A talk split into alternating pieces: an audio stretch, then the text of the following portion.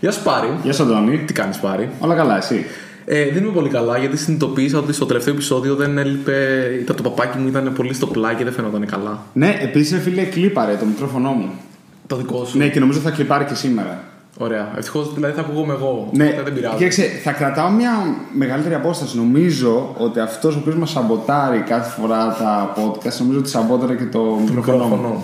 Ναι, Εντάξει, δεν νομίζω, μωρέ. Μάλλον κάπου το κοπανήσαμε, λέω. Εμείς, ε. Δεν ξέρω. Για λέγε. Αλλά θα το φτιάξουμε. Τι Όλα έχουμε; καλά γενικά. Ηρεμία. Ωραία. Θέλω να Και- πεις τι σε απασχολεί. Τι με απασχολεί; Γενικά με απασχολούσε λίγο τον τελευταίο καιρό ένα λίγο πιο τεχνικό θέμα. Οκ. Και θα ήθελα να το δούμε και θα ήθελα να συζητήσουμε λίγο για διαφορετικά περιβάλλοντα. Δηλαδή, έχω για παράδειγμα το production μου, το staging μου, ή ενδεχομένως και άλλα προ- περιβάλλοντα τα οποία ε, γίνονται σε αυτό. Διάφορα workflows τα οποία οδηγούν τον κώδικα σε αυτά τα περιβάλλοντα και πώς αυτό συνδέεται με Branding Strategies. Δηλαδή, μια γενικότερη κουβέντα πάνω στο, στο workflow όλο αυτό έλεγα να κάνουμε σήμερα. Ωραία. Πώς Μέσα. ακούγεται; Καταπληκτικό. Ε, λοιπόν, αρχικά το βασικό για να βάλουμε ένα ας πούμε, context, ένα συγκείμενο Ναι, ναι, ναι. ναι. το οποίο δεν το έχουμε χρησιμοποιήσει σαν λέξη σε αυτή την ε, σεζόν στην κουβέντα είναι ότι γιατί χρειάζεται κάποιος να έχει διαφορετικά περιβάλλοντα, τι είναι αυτά τα περιβάλλοντα και ούτω καθεξής. Ξεκινώντας ένα πολύ απλοϊκό website ή ενδεχομένως κάποια e-shops και κάποια τέτοια καταστήματα, συνήθως έχουν μόνο ένα περιβάλλον, την παραγωγή τους, δηλαδή το website το οποίο βλέπει ο τελικός πελάτης, ο οποιοδήποτε άλλος. Όταν όμως χρειάζεται να αναπτύξεις ε, την εφαρμογή, δηλαδή να βάλεις καινούργια λειτουργικότητα, να αλλάξεις πράγματα και ούτω καθεξής, χρειάζεται σιγά σιγά να το κάνεις αυτό κάπου αλλού και μετά να βάλεις αλλαγή σου εκεί. Άρα λοιπόν έχεις ένα περιβάλλον το οποίο είναι το τοπικό σου. Μετά έχει κάποια κάποιες παραπάνω διαδικασίες, οπότε μπορεί να χρειάζεται παραπάνω περιβάλλον. Για παράδειγμα, κάθε δύο εβδομάδες κάνουμε ένα release, οπότε έχουμε ένα staging περιβάλλον το οποίο περιλαμβάνει τις αλλαγές του release αυτού. Οκ. Τις μαζεύουμε εκεί και συνεχώς τις ελέγχουμε, τις ενσωματώνουμε, τις κάνουμε, τις ράνουμε. Και σε δύο εβδομάδες το staging περιβάλλον πηγαίνει ας πούμε, στην παραγωγή και πλέον ταυτίζεται αυτά τα δύο μέχρι να ξεκινήσει ο επόμενος κύκλος. Ε, Συγγνώμη, σε διακόπτω. Αυτό είναι ένα τρελό, ένα πολύ μεγάλο άλμα που κάνεις επειδή στον τρόπο με τον οποίο δουλεύεις, το οποίο το συνειδητοποίησα ενώ μιλούσα με άτομα τα οποία δεν είναι τεχνικά. Δηλαδή άτομα τα οποία τους ενδιαφέρει να φτιάξουν ένα e-shop και λες: Εξή, και θα έχουμε ένα δοκιμαστικό περιβάλλον και μετά θα έχουμε και αυτό και Όπα, τι είναι δοκιμαστικό περιβάλλον, δεν τα κάνουμε όλα live. Το οποίο, άμα το σκεφτείς, στην υπόλοιπη ζωή μας Ναι. λειτουργούμε κατευθείαν στο production. Δηλαδή, πας να φτιάξεις ένα σπίτι και δεν φτιάχνεις το δοκιμαστικό και μετά, αφού δουλεύει, φτιάχνει το κανονικό. Μα γιατί έχουμε ένα κοπεδάκι, μπορούμε να φτιάξουμε ένα ίδιο σπίτι λίγο πιο ναι, μικρό. και άμα μας αρέσει, τον γκρεμίζουμε και το φτιάχνουμε εκεί που θέλουμε. Ρε, παιδί μου. ε, είναι σημαντικό το να καταλάβει λίγο πώ λειτουργεί αυτό. Αυτό ήθελα να πω στην αρχή, ότι ίσω εμά κιόλας μας φαίνεται εξή πλέον αυτονόητο, αλλά είναι, είναι ένα step, ρε παιδί μου, μπροστά που μας το επιτρέπει αυτή η δουλειά που κάνουμε. Εντάξει, δεν είναι αυτονόητο γιατί μπορώ να θυμηθώ κάποιους γνωστούς μας Ναι, που ναι. κάθονται στο τραπέζι, οι οποίοι Συγκεκριμένα. κάποτε μπορεί να πηγαίνανε και να είχαν μόνο production και να είχαμε copy τα Γράφουμε, αρχεία. γρά, γράφαμε κώδικα πάνω στο production. Vim και πάμε.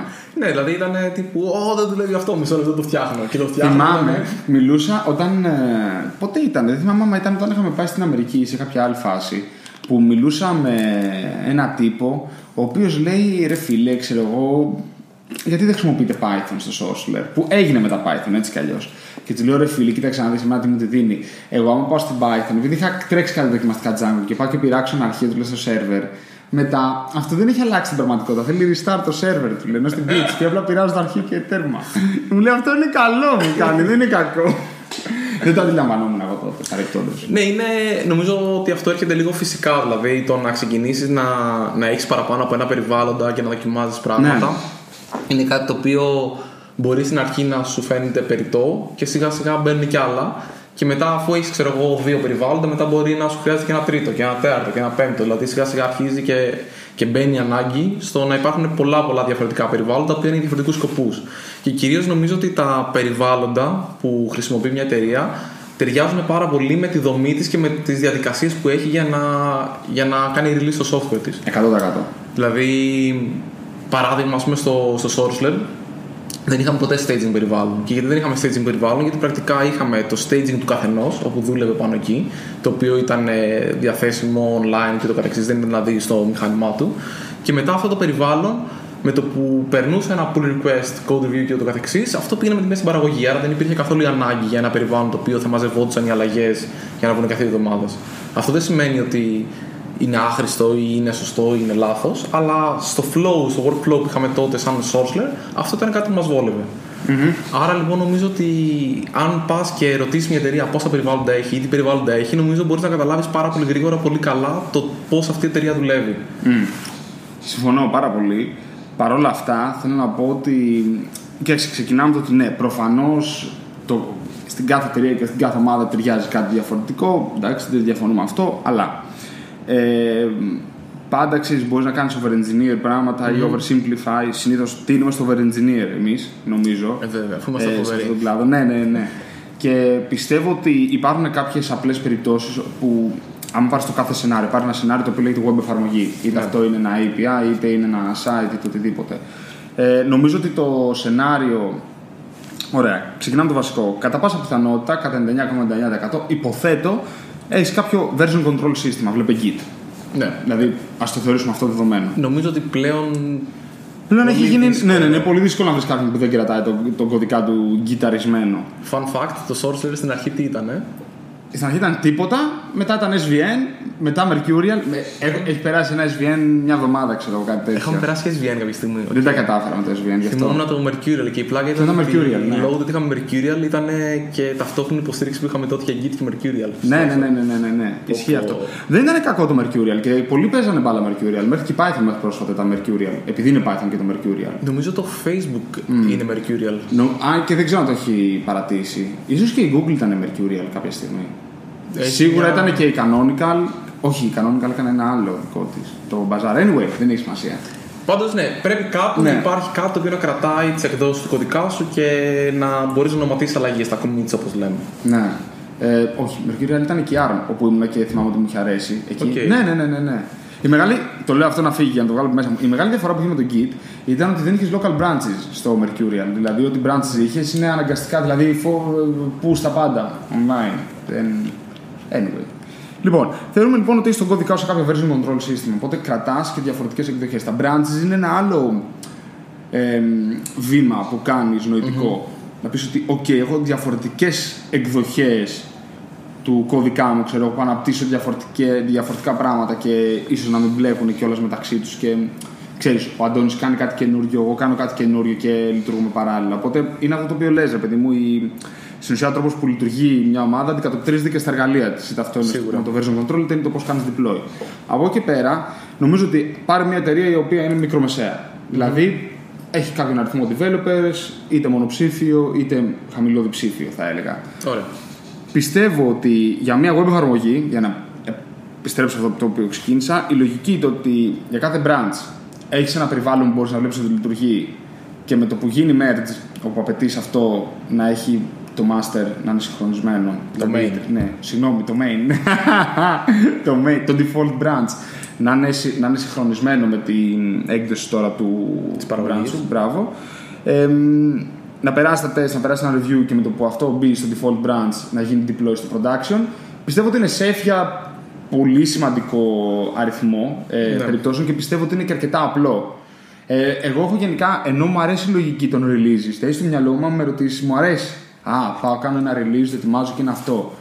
Ε, ξέρω ότι όταν μπατσάρεις αλλαγές και, και κάθε δύο εβδομάδες ή αυτές τι αλλαγές που πάμε να τις βγάλουμε τώρα μαζεμένα, ξέρω ότι θα είναι κάπως περίεργο μετά να φτιάχνεις τα bugs και όλα αυτά. Δηλαδή γίνεται, βάζεις λίγο παραπάνω complexity στον τρόπο με τον οποίο ε, δουλεύεις. Ναι. Ε, βασικά νομίζω αν το δεις σε μακροσκοπικό επίπεδο, πρακτικά όταν κάνεις πολύ συχνές μικρές αλλαγές, είναι πιθανό πιο πολλές φορές να εισάγεις ένα πρόβλημα, αλλά πολύ πιο μικρό σε όγκο και σε μέγεθος και διάσταση. Ενώ άμα μπατσάρεις πολλές αλλαγές, έχεις λιγότερες πιθανότητες να εισάγεις ένα πρόβλημα. Αλλά ίσως αυτό το batch θα είναι πολύ πιο δύσκολο να το βρεις και θα είναι και πιο μεγάλο και ίσως περιπλέκει ας πούμε, τα πράγματα. Αλλά είναι θέμα, mm. νομίζω, καθαρά Εξαρτάται και πώς παίρνει τις αλλαγές. Δηλαδή, άμα πεις ότι, ωραία, εγώ έχω ετοιμάσει ένα branch, μια καινούργια εκδοχή του software, στην οποία ξέρεις τι, έχω βάλει ένα κουμπάκι, οπότε πατάω το κουμπάκι μου εμφανίζει ένα ερωτηματολόγιο. Mm-hmm.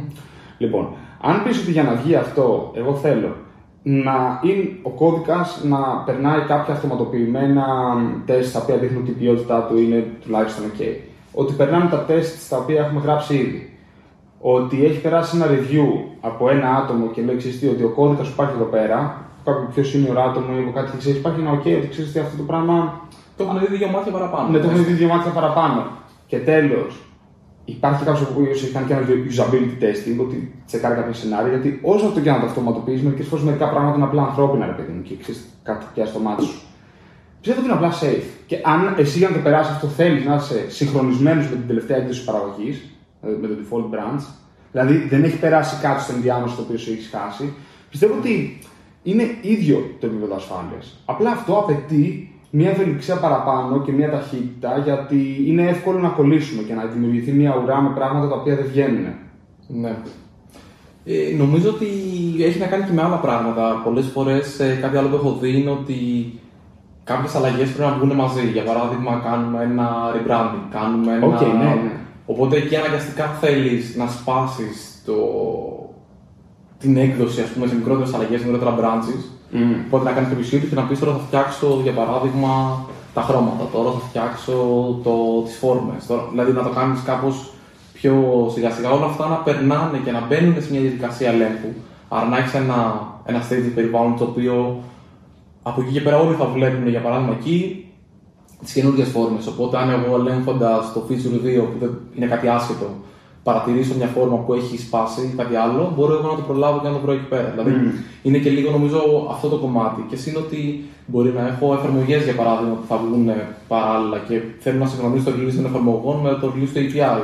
Επίσης, έχει πάρα πολύ σημασία, πρώτα απ' όλα, συμφωνώ απολύτως, έχει πάρα πολύ σημασία να μπορείς αυτά τα πράγματα να τα κάνεις γρήγορα. Δηλαδή, άμα ένα release, δηλαδή θέλω να βγάλω, θέλω να βγάλω εγώ κάτι καινούριο. Μμμ. Από τη στιγμή που πατάω το κουμπί της εκτόξευσης μέχρι να φτάσει στην παραγωγή, παίρνει μία ώρα, αυτό είναι πρόβλημα.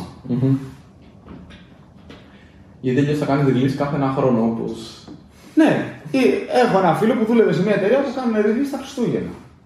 Χριστούγεννα μας μόνο. Κάναν το release τα Χριστούγεννα. Ναι, είναι, είναι διαφορετικό. Δηλαδή, νομίζω ότι η αλήθεια είναι κάπου στη μέση. Δηλαδή, άμα θες να έχεις πολύ μεγάλη ταχύτητα και έχεις πολύ μεγάλη εμπιστοσύνη, δηλαδή σε μια εταιρεία η οποία ήταν engineering first, θα περίμενα να έχουν πιο πολλές διαδικασίες αυτοματοποίησης, πιο, πολύ, πιο καλό pipeline κλπ. Και άρα οι αλλαγές να φεύγανε συχνότερα και πολύ μικρότερες. Και δηλαδή πρακτικά να, όλο αυτό το integration που θα γινόταν στο staging branch μέχρι να μπει το release, να γινόταν, ας πούμε, για παράδειγμα, στο, στην παραγωγή. Δηλαδή να, να μπαίνανε. Νομίζω ότι το, το έχει κάνει καλά το Heroku αυτό παρεπτόντω. Αυτό με τα, με τα review apps που σου ανοίγει μια καινούργια δοκιμαστική, ένα καινούργιο δοκιμαστικό URL για κάθε branch που ανοίγει στο GitHub και με το που, με το που κλείνει το merge request το διαγράφει για να μην σε χρεώνει και όλο. Δηλαδή νομίζω ότι. Εντάξει, άμα, άμα εξαιρέσεις, ρε παιδί μου, ότι είναι φαρμακείο τιμή. Ε, Τα review apps είναι δωρεάν νομίζω. Ρο- Νομίζω χρεώνει τιμές production για καθένα. Άρα, άμα το production σου είναι σε. Νομίζω ναι, νομίζω ναι. Νομίζω χρεώνει τιμές production γι' αυτά. Δεν Ε, το θυμάμαι, αλλά γενικά νομίζω πρέπει να βρεις ένα flow που να, σου, να σε βολεύει. Δηλαδή, αν, αν έχεις επιλέξει να έχεις αρκετό manual QA, δηλαδή να έχεις ανθρώπους οι οποίοι θα τρέξουν κάποια σενάρια, θα μπουν στην εφαρμογή, θα το δοκιμάσουν, δηλαδή παίρνει- μπαίνει και άνθρωπος και το ελέγχει αυτό, γιατί δεν είναι τόσο πολύ automated, τότε αναγκαστικά πρέπει να πας σε μια λογική με release τα οποία θα είναι λίγο πιο σε κύκλους. Είτε αυτό Ναι. είναι μία εβδομάδα, είτε δύο, είτε ένας μήνας, είτε μια μέρα, δεν έχει σημασία. Αλλά να είναι ότι ξέρεις τι έκλεισε ο κύκλος και θα βγει.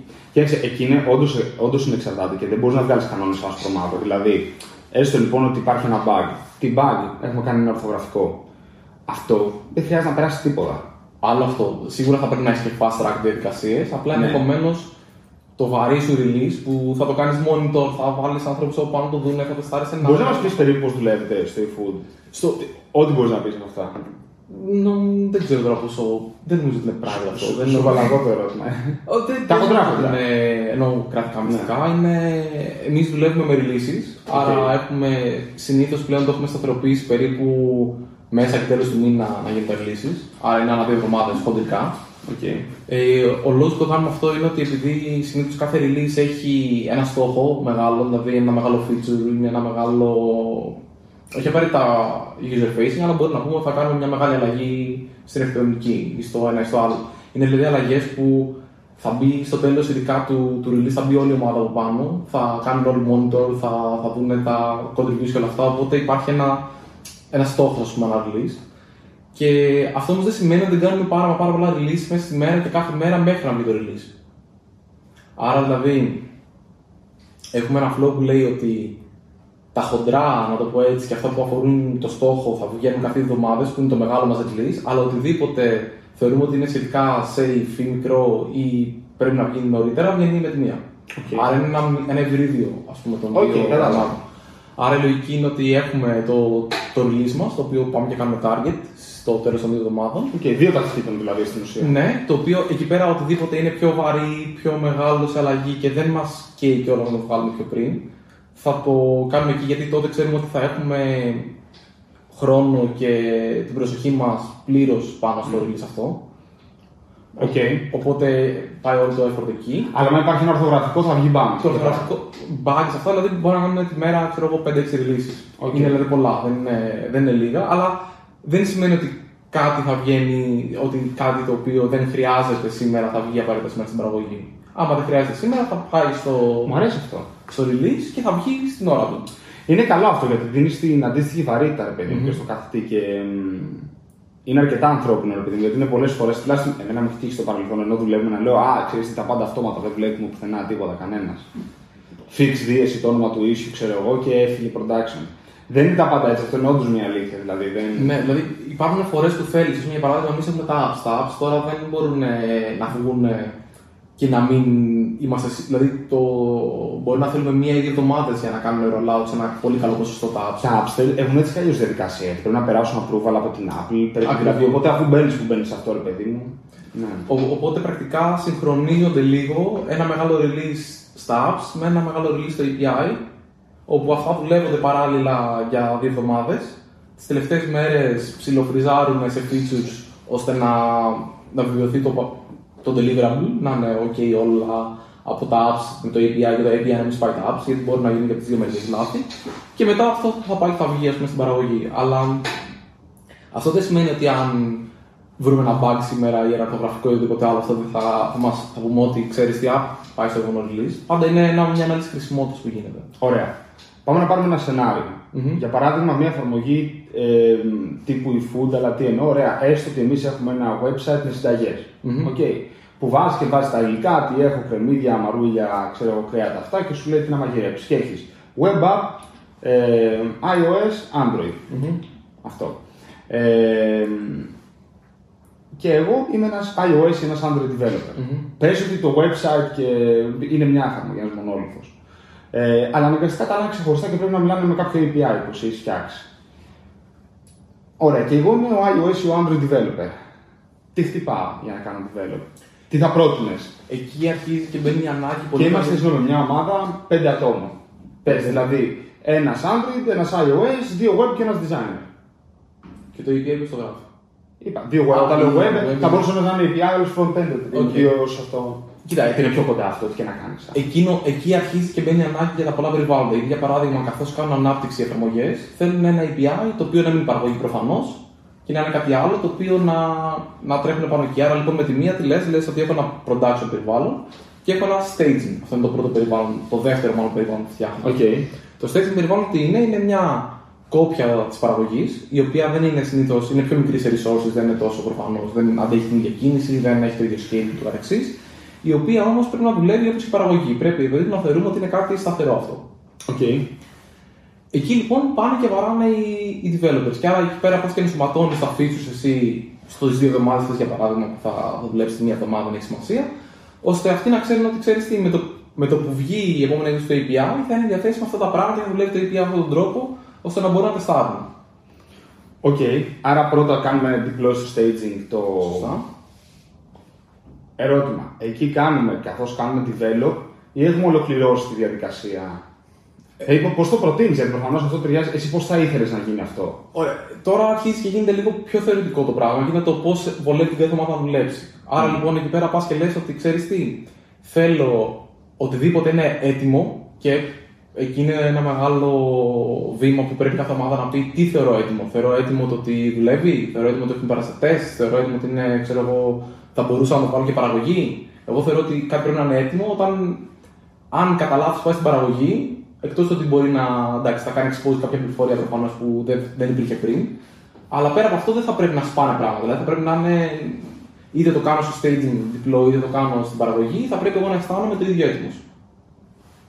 Άρα λοιπόν το staging πρακτικά έχει την έκδοση που έχουμε επιλέξει να μην βγάλουμε στην παραγωγή, κατά τη γνώμη μου. Δεν έχει δηλαδή πολύ experimental πράγματα ή πράγματα που είναι τελείως δοκιμές. Ο Αντώνης ξύπνησε σήμερα το πρωί και είπε πέρα αυτό μέσα. Ναι, okay. Άρα είναι αρκετά πιο σταθερό σαν, ε, πιο προβλέψιμο. σαν περιβάλλον. Τώρα, αυτό το πόσο σταθερό θα είναι ή πόσο experimental και άρα μπορεί να σπάνε πράγματα, αυτό είναι μια επιλογή της ομάδας και αντίστοιχα θα φέρονται και οι, και οι προγραμματιστές. Άρα, για παράδειγμα, αν εγώ θέλω να δώσω πολύ πιο γρήγορα κάτι στον iOS developer, ώστε να μπορέσει να δει ένα API πιο νωρίς και να μπορέσει να αναπτύξει απέναντι σε αυτό την εφαρμογή, αλλά ξέρει ότι μπορεί να σπάει και όλα, μπορώ να το δώσω πιο νωρίς αυτό, ρε παιδί μου, πριν να είμαι εγώ έτοιμος. Να πω ότι έβγαλα το API και έχω ακόμα 15 corner case που δεν τα έχω κάνει address. OK, okay, αλλά μπορείς να αρχίσεις. Ναι, αλλά πρέπει να το ξέρει και αυτός. Δηλαδή πρέπει να είναι ένα contract αυτό ανάμεσα στην ομάδα του. Να ξέρει ότι στο staging πάει κάτι που είναι τόσο σταθερό και τόσο έτοιμο. Και ότι το ότι κάτι θα σπάσει είναι δεδομένο, ρε παιδί μου. Ή απλά ε, όχι, ρε παιδί μου, ότι ρε παιδί μου, περιμένουν πράγματα να σπάσουν. Mm. Απλά όχι σε, σε βαθμό που θα σε εμποδίζει να. Δηλαδή, θα σκάσεις κάτι; OK, okay, αναμενόμενο. Θα σκάσουν πολλά. Καλύτερα όχι. Αυτό και μετά, εκεί πάλι λοιπόν είναι πάλι το επόμενο βήμα που εντάξει, τα πέντε άτομα ίσως να μην βγάζει καθόλου νόημα, αλλά μπορεί και εκεί να χρειαστεί να σπάσεις ένα περιβάλλον. Άρα να πεις ότι το staging είναι το super σταθερό μου, αλλά το οποίο δεν έχω βγάλει στην παραγωγή, ή μπορεί να είναι ακριβώς η ίδια έκδοση παραγωγής, αλλά σε άλλο hardware. Ναι, ναι, ναι. Με άλλα data να μην, να μην είναι πελατών τα δεδομένα μέσα, να μην γίνονται πραγματικές παραγγελίες ή πραγματικά. Τι ήταν το παράδειγμα, ξέχασα φίλο. Α, αυτό το οποίο είπα εγώ ήταν ε, ε, συνταγές. Ωραία. Να μην είναι οι συνταγές του Αντώνη και του Πάρη, αλλά οι συνταγές, η demo που έχουμε φτιάξει εμείς για να πιάνουμε κανονικέ και το καθεξής. Και μετά πας και βγάζει ένα τρίτο περιβάλλον. Το οποίο τώρα τρίτο περιβάλλον εκεί πέρα αρχίζει και διαφοροποιείται. Δηλαδή εκεί πέρα μπορείς να πεις ότι ή το κάθε developer έχει ένα δικό του περιβάλλον το οποίο του αλλάζει τα φώτα όσο θέλει. Μπορεί και αυτό. Και άρα λοιπόν, αν εγώ θέλω να πάω και να τεστάρω το feature που φτιάχνει Paris, θα χτυπήσω το paris.whatever.com. Ενώ άμα θέλω να πάω και να τεστάρω το feature του Αντώνης, θα χτυπήσω το adonis.whatever.com. Mm-hmm. Ή μπορεί να είναι κοινό κι αυτό. Άρα λοιπόν να είναι ένα περιβάλλον το οποίο να ξέρω, εγώ, να ξέρω ότι άμα θέλω να δώσω sign off ότι οι εφαρμογές είναι έτοιμες και πάμε για release εφαρμογών, οπότε θέλω να είμαι σίγουρος ότι ξέρεις, δεν σπάει το API καθόλου, θα πάω στο staging.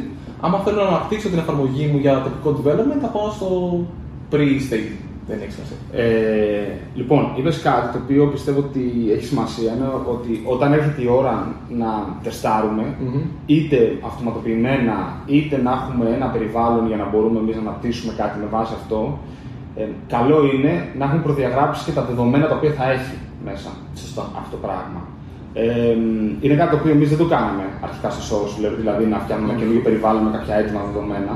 Και το οποίο τώρα επειδή έχουν προκύψει αυτά τα θέματα με τουλάχιστον δύο από τους πελάτες με τους οποίους δουλεύω εγώ, είναι κάτι το οποίο με απασχολεί και το βλέπω ότι, ότι είναι ανάγκη, ρε παιδί μου.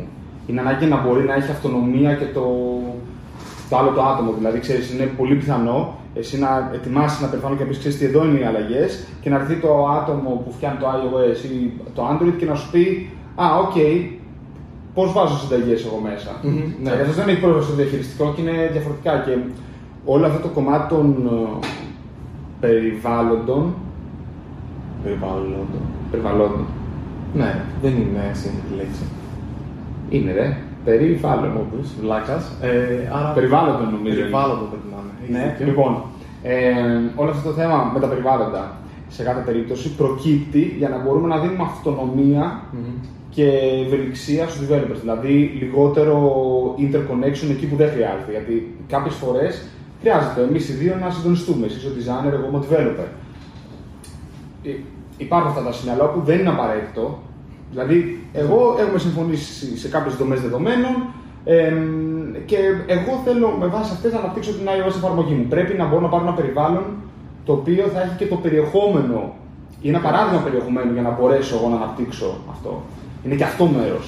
Γι' αυτό και πολλές φορές νομίζω κάτι που αρχίζει και δυσκολεύει εκεί πέρα είναι όταν γίνονται περισσότερα τα περιβάλλοντα τα οποία είναι δοκιμαστικά, να το πω έτσι, mm-hmm. δηλαδή που είναι πριν την παραγωγή, είναι ε, πόσο πλήρη ή όχι πλήρη είναι αυτά τα περιβάλλοντα. Για παράδειγμα, βλέπουμε την ίδια βάση. Αν βλέπει το καθένα τη δικιά του βάση, πώς φροντίζω να έχουν και οι δύο βάσεις στα ίδια δεδομένα; Αν εγώ έχω μια αρχιτεκτονική που έχω παραπάνω από μια υπηρεσία μέσα εκεί, έχω είτε microservices με την κακή έννοια, έχω 500 πράγματα, είτε έχω 2-3 υπηρεσίε, δεν λέω να έχω 500. Ε, ναι, να σου πω τι κάναμε στην ARM μετά. Πώς αυτές μιλάνε μεταξύ τους, Δηλαδή, αν εγώ πάω και πω ότι θέλω να σηκώσω ένα περιβάλλον για τον Αντώνη ή για το feature, Mm.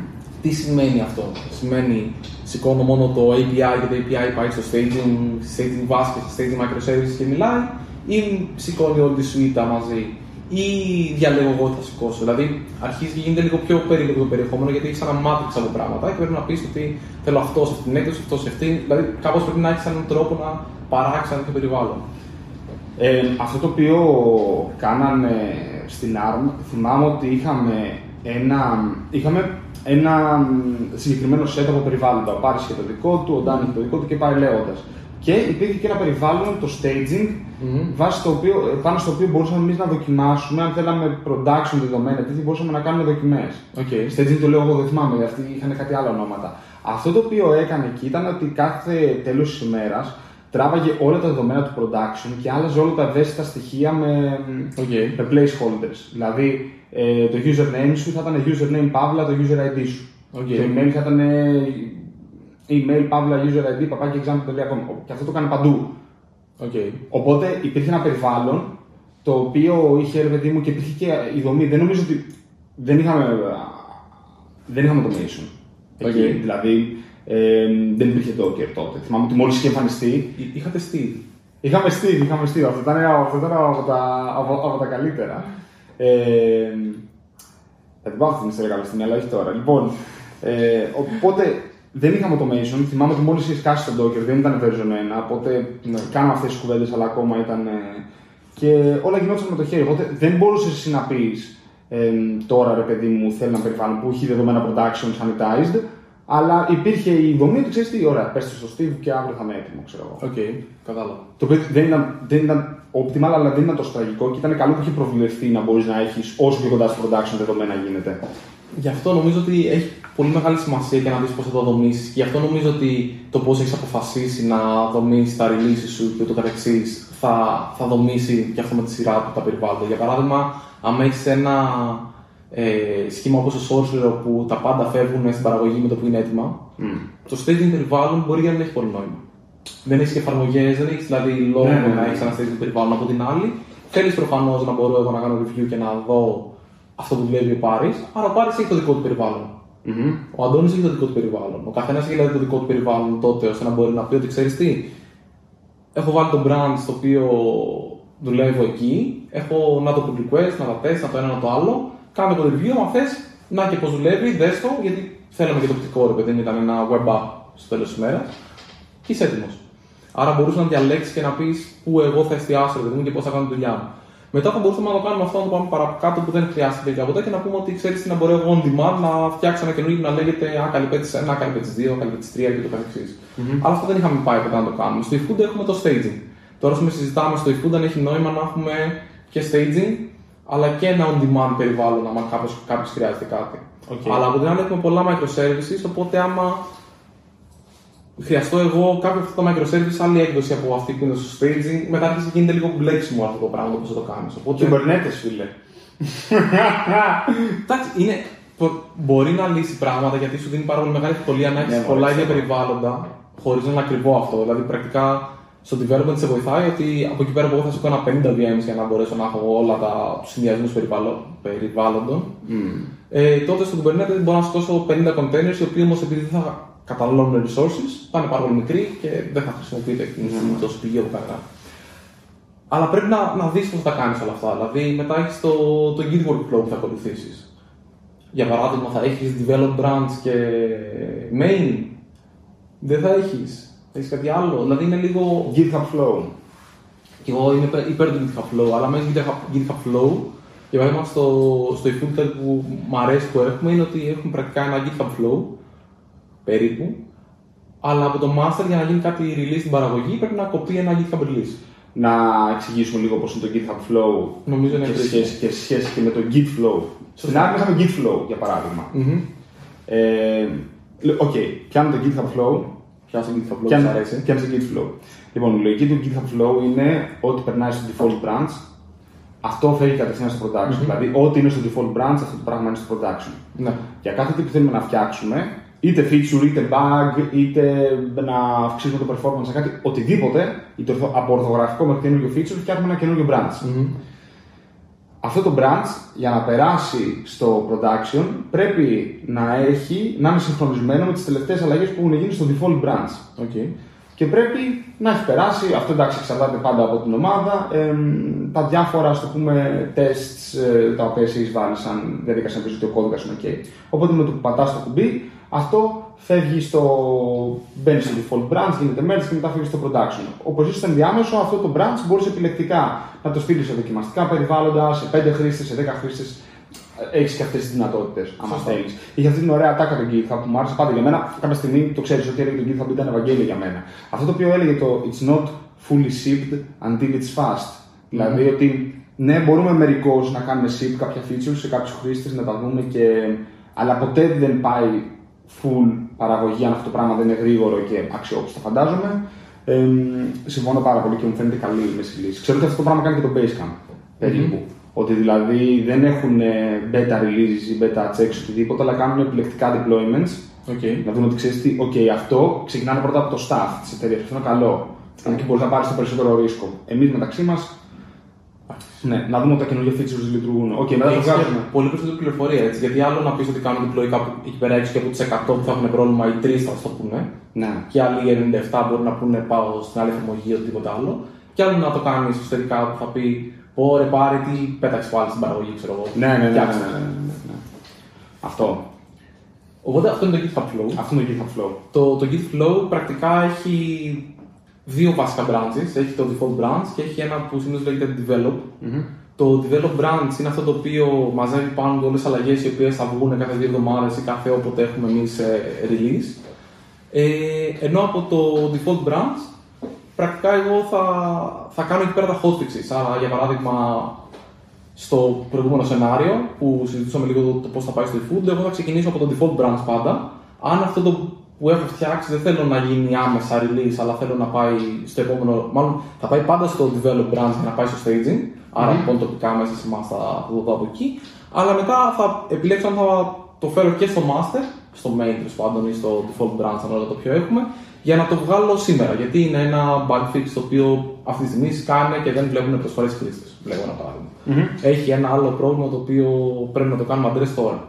Άρα λοιπόν, άμα πρέπει να γίνει τώρα ή άμα είναι πολύ μικρό και είναι ρίσκο να μην το βγάλουμε και δεν υπάρχει λόγος να έχουμε δουλειά την οποία, δηλαδή οποιαδήποτε δουλειά την έχω κάνει και δεν έχει πάει στην παραγωγή, πρακτικά είναι χαμένος χρόνος. Mm-hmm. Μέχρι αυτό να πάει στην παραγωγή δεν παίρνουν καθόλου value από αυτό. Άρα κάποια πράγματα τα οποία έχουν μικρό ρίσκο στο να βγουν και σχετικά μεγάλο value για το ρίσκο τους, αυτά τα πράγματα θα βγουν πολύ πιο γρήγορα στην παραγωγή, άρα θα βγουν από το, από το main branch ή από το default branch. Τέλος πάντων. Άρα λοιπόν, δύο branches. Το ένα μαζεύει τις αλλαγές και κάθε δύο εβδομάδες έρχεται στο default branch για να γίνει release στην παραγωγή. Ε, το άλλο παίρνει μόνο τα hotfixes και μετά πάει και μπαίνει στο, ε, default branch, στο develop branch ώστε να προχωρήσει και αυτή η αλλαγή. Δηλαδή είναι δύο παραγράγια τα οποία το ένα πηγαίνει συνεχώς μπροστά συγχρονίζονται, πηγαίνει μπροστά ξανά πάλι το ένα, συγχρονίζονται και ούτω καθεξής πάει με αυτόν τον τρόπο. Mm-hmm. Όπου στην περίπτωση που εσύ ετοιμάζεις ένα release τώρα και προκύψει ένα bug από ένα προηγούμενο release, στέλνεις αυτό το bug ε, κατευθείαν στο production, στο default branch και μετά το κάνεις cherry pick στο branch που έχεις για το άλλο release ή pull rebase από το default branch. Έχει, ναι, κάτι άλλο. Ναι. Λοιπόν, sorry. Καλά, το, το original git flow, το, ναι, το, original. orthodoxo, αυτό που θα βάλουμε στο description. Ε, αυτό έχει πολύ περισσότερα branches. Έχει τα feature branches τα οποία βγαίνουν πάντα από το develop branch, έχει τα hotfix branches που βγαίνουν πάντα από το default branch, έχει τα release branches που όταν εγώ θέλω να κάνω release, πρακτικά αυτό γίνεται σε branch και όχι σε tag μόνο και μετά αυτό το branch παίρνει τα hotfix στα δικά του πάνω τα οποία δεν είναι απαραίτητο. Δηλαδή αυτό έχει και το backporting, ότι ξέρεις τι κάνω ένα fix στην έκδοση 2.2 και θέλω να το κάνω και στη 2.1. Το κάναμε αυτό το πράγμα στο Extern.js. Το Extern.js επειδή είναι βιβλιοθήκη και δεν είναι κάτι το οποίο μπορεί να βγει ρε παιδί μου αυτή τη στιγμή, δεν υπάρχει production στην πραγματικότητα, υπάρχει μόνο η τελευταία έκδοση. Ναι. Ε, εντάξει, δεν ξέρω τι κάνουν τώρα τα παιδιά γιατί έχω φύγει από αυτό, αλλά είχαμε το default branch, κόβαμε release branches κάθε φορά που ήταν να βγάλουμε καινούριο release, οπότε ξέρω για την έκδοση 4,5, φτιάχναμε ένα branch που λεγόταν release slash 4.5. Το οποίο ήταν όμως από το default branch. Ξεκίναγε, δηλαδή πρώτα γινόταν η στο default branch και από εκεί ξεκίναγε το, το release. Το development συνέχιζε στο, στο default branch. Άμα έσκαγε ένα bug σε μια συγκεκριμένη έκδοση που θέλαμε να το φτιάξουμε, κάναμε πάνω στο release branch το bug fix και μετά αυτό το κάναμε cherry pick στο default για να μπορεί να, να υπάρχει ρε παιδί μου και στην, και στην επόμενη έκδοση. Ή και στις προηγούμενες εκδόσεις. Ή, ή, και άμα, θέλαμε, άμα ήταν κάτι σημαντικό που εντάξει, ήταν ένα web terminal, δεν υπήρχε θέμα κενού ασφαλείας, τρέχει όλο στο browser σου, αλλά έστω ότι ήταν κάτι άλλο, έστω ότι είχαμε το Kubernetes, το Docker, το OpenStack, κάτι. Αυτό ναι, αυτός ήταν και ένας τρόπος να πάει και, και πιο πίσω. Ναι, δηλαδή πρακτικά όταν έχεις μια web εφαρμογή θα έχεις ένα πιο μπασταρδεμένο git flow άμα ναι. αυτό, που δεν θα έχει τόσο, δεν θα είναι τόσο τυπολατρικό, θα είναι λίγο πιο ευέλικτο γιατί πρακτικά δεν έχεις την ανάγκη του να κάνεις backport fixes, Σωστά. Παρ' όλα αυτά, επειδή είχαμε GitHub Flow στην αρχή στο Extend.js, μας δημιουργούσε πρόβλημα το πώς εμείς θα κάνουμε bug fixes σε προηγούμενη έκδοση. Ναι, ναι. Γιατί στο, σε μια web εφαρμογή δεν υπάρχει αυτό το σενάριο που κάποιος διαλέγει να τρέξει σε μια προηγούμενη έκδοση. Εγώ θέλω την έκδοση 4,4 4,5. Ναι. Δεν, δεν μπορεί και τεχνικά δηλαδή. Δεν μπορείς να έχεις conflicts με τη βάση δεδομένων αυτό το πράγμα. Ναι, είναι, αυτό είναι είσαι λογισμικό το οποίο πηγαίνει στον πελάτη. Για παράδειγμα, μια mobile εφαρμογή θα μπορούσε να έχει ένα πολύ σωστό git flow, γιατί μπορεί εγώ να. Εντάξει, όχι, η mobile εφαρμογή πάλι δεν θα έχει τέτοιο. Γιατί πάλι τα updates είναι σηριακά, δεν είναι ναι, τέτοια. Σηριακά είναι. Ναι. Κάτι το οποίο κάνει, κάνουμε deploy σε πελάτες. Εκεί πέρα θα έχει νόημα γιατί μπορεί εγώ να, να έχω ένα πελάτη που δεν θέλει να κάνει upgrade στην τελευταία έκδοση, αλλά που θέλω να του φέρω ένα bugfix γιατί έχουμε ένα support contract. Okay. Ή να έχω μια βιβλιοθήκη. Στην βιβλιοθήκη νομίζω και στο software το οποίο γίνεται deploy στο hardware του πελάτη και άρα δεν έχω έλεγχο εγώ στο πώς θα γίνει deploy και δεν είναι και σηριακό αυτό απαραίτητα. Σωστά. Τότε έχει είναι, είναι άλλη τακτική. Λίγο πίσω σε αυτά τα οποία λέγαμε, εκεί που νομίζω ότι είναι, είναι πολύ ενδιαφέρον το πώς θα το διαχειριστείς και με απασχολεί με αυτό το καιρό είναι το περιεχόμενο που έλεγα. Mm-hmm, ναι, δηλαδή, στη βάση. ναι, στη βάση. Δηλαδή, τι κάνω εγώ στα δοκιμαστικά περιβάλλοντα ή στα εφήμερα, στα staging με το περιεχόμενο. Και τελευταία θέλω να δοκιμάσω τη λογική των fixtures. Δηλαδή, να έχω mm-hmm. κάποια αρχεία με δεδομένα μέσα στο repository, τα οποία λένε ότι άμα εσύ τρέξει αυτή την εντολή μέσα στο repository, τώρα αυτό θα σου ξεκινήσει ένα καινούργιο περιβάλλον με αυτά τα δεδομένα. Το πιο δύσκολο πράγμα που θεωρώ στα features είναι το πώς θα κρατάς up to date. Δηλαδή, επειδή είμαστε τεμπέληδες προγραμματιστέ, το ναι. πρώτο πράγμα που θα δεις να γίνεται σε τέτοιε καταστάσεις είναι να φτιάξω εγώ features σήμερα να είναι φοβερά. Για ένα μήνα, δύο μήνες, τρεις μήνες να δουλεύουν μπόμπα. Ε, στους τρεις μήνες που θα έχει αλλάξει πολύ ή θα έχει αλλάξει σχετικά η δομή ή ενδεχομένως θα έχουν μπει features κλπ. Τα οποία δεν θα έχουν κάνει update τα features. Δηλαδή, για παράδειγμα, βάζω εγώ στι συνταγές, βάζω και cocktails. Ωραία πάρα πολύ ωραία. Έχω βγάλει τα feature, fixtures για, για τις συνταγές. Σε τρεις μήνες θα τεστάρω cocktails. Επειδή είμαι ένας ε, καινούριο developer, θα σετάρω μια καινούργια βάση από τα features. Δεν θα έχω καθόλου cocktails μέσα. Ερώτημα. Αν αυτό έπρεπε να είναι μέρος των αυτόματων tests, ναι, ίσως θα μπορούσε με κάποιο τρόπο να γίνει αυτό. Δηλαδή νομίζω. Και τώρα εντάξει, πάω και εγώ να βγάλω τη μοίρα ξύγκελα, επειδή είναι αυτό το οποίο λες. Είμαστε τεμπέληδε, θα ξεχάσουμε πράγματα, θα, θα, θα. Προσπαθώ να σκεφτώ τρόπους που μπορεί να αυτοματοποιηθεί για να. Εν τω μεταξύ, αυτό είναι. Η αυτοματοποίηση έχει σημασία, το έχουμε πει και σε προηγούμενη φορά, γιατί δημιουργεί και λιγότερο τριβές μεταξύ των ανθρώπων. Δηλαδή, άμα σκάφουμε ναι, τεστ στο GitHub, σε ποιον θα πιστεί; Σε κάνουν τα τεστ. Φτιάξτε. Πάω μόνος στο φακελά, αν δεν μπορώ να κάνω commit επειδή μου στα repository. Είναι πολύ απλό, έτσι και πάρεις κώδικα του φακελά, πας στο .git φάκελο, εξαφανίζεις όλα τα hooks και μετά. Και μετά και μετά είσαι ok. Ναι, ναι, ναι, δεν παλεύεται με τίποτα. Γιατί... Ναι, ναι, ναι, ναι, με τίποτα. Είναι opinionated στο πώς θα τα τρέξεις, δεν είναι μόνο να τα τρέξεις. Ναι, ναι, ναι, ναι, με τίποτα, είναι μαρτύριο.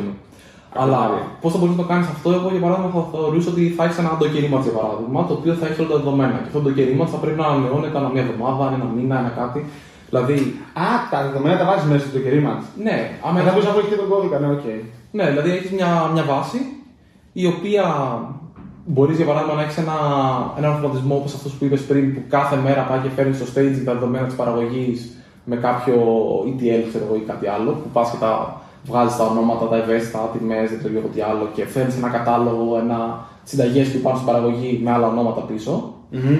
Και αφού το κάνεις αυτό, μπορείς κάθε Κυριακή να τα μπαντλάρει αυτά σε, μια, σε ένα docker να τα πουσάρει. Οπότε εγώ, άμα μείνει πολύ πίσω η τοπική μου βάση, κάνω pull τα τελευταία data, σβήνω τα τοπικά μου και λέω φέρε μου ξανά από την αρχή τα data. Α, άρα είναι μέρος του Docker image της βάσης. Ναι. Δεν είναι μέρος του Docker image του κώδικα. Όχι, όχι, της βάσης. Σκεφτόμουν εγώ. Okay. Και να παίρνω μια βάση αντί να πάρω την Postgres. Ναι, ναι, ναι, παίρνω.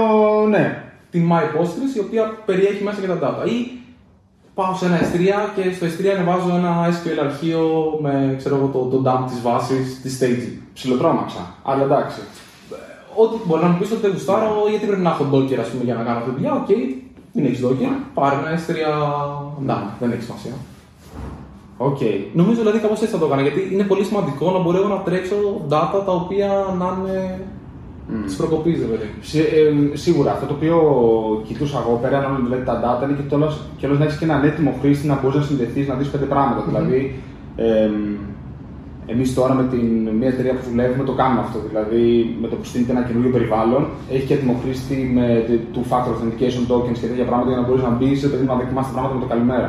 Γιατί το κάνουμε αυτό παρεμπιπτόντως, γιατί αυτό το πράγμα τρέχει σε Fargate, το οποίο το, Okay. το σχολιάζαμε, που είναι ξέρεις Κάπου. serverless containers κάπου, στο οποίο δεν μπορεί να τρέξεις εσύ εντολές μέσα και να κάνεις create Α, στο OK. Django. Δεν μπορείς. Οπότε ξεκίνησε αλλιώς η ανάγκη αυτή, αλλά τελικά έτσι έχεις ένα περιβάλλον που με το καλημέρα, με το που σηκωθεί, Ναι. έχει κάποια αρχή.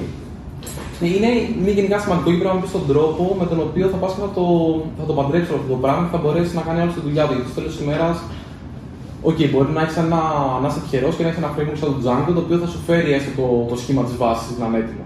Σωστά. Και άρα δεν θα πας και θα σηκώσεις το web app και θα πας να βάλεις τη βάση και θα σου πει: Ω, το πεδίο αυτό δεν υπάρχει, ή αυτό το πεδίο είναι κάπως αλλιώς ή οτιδήποτε άλλο.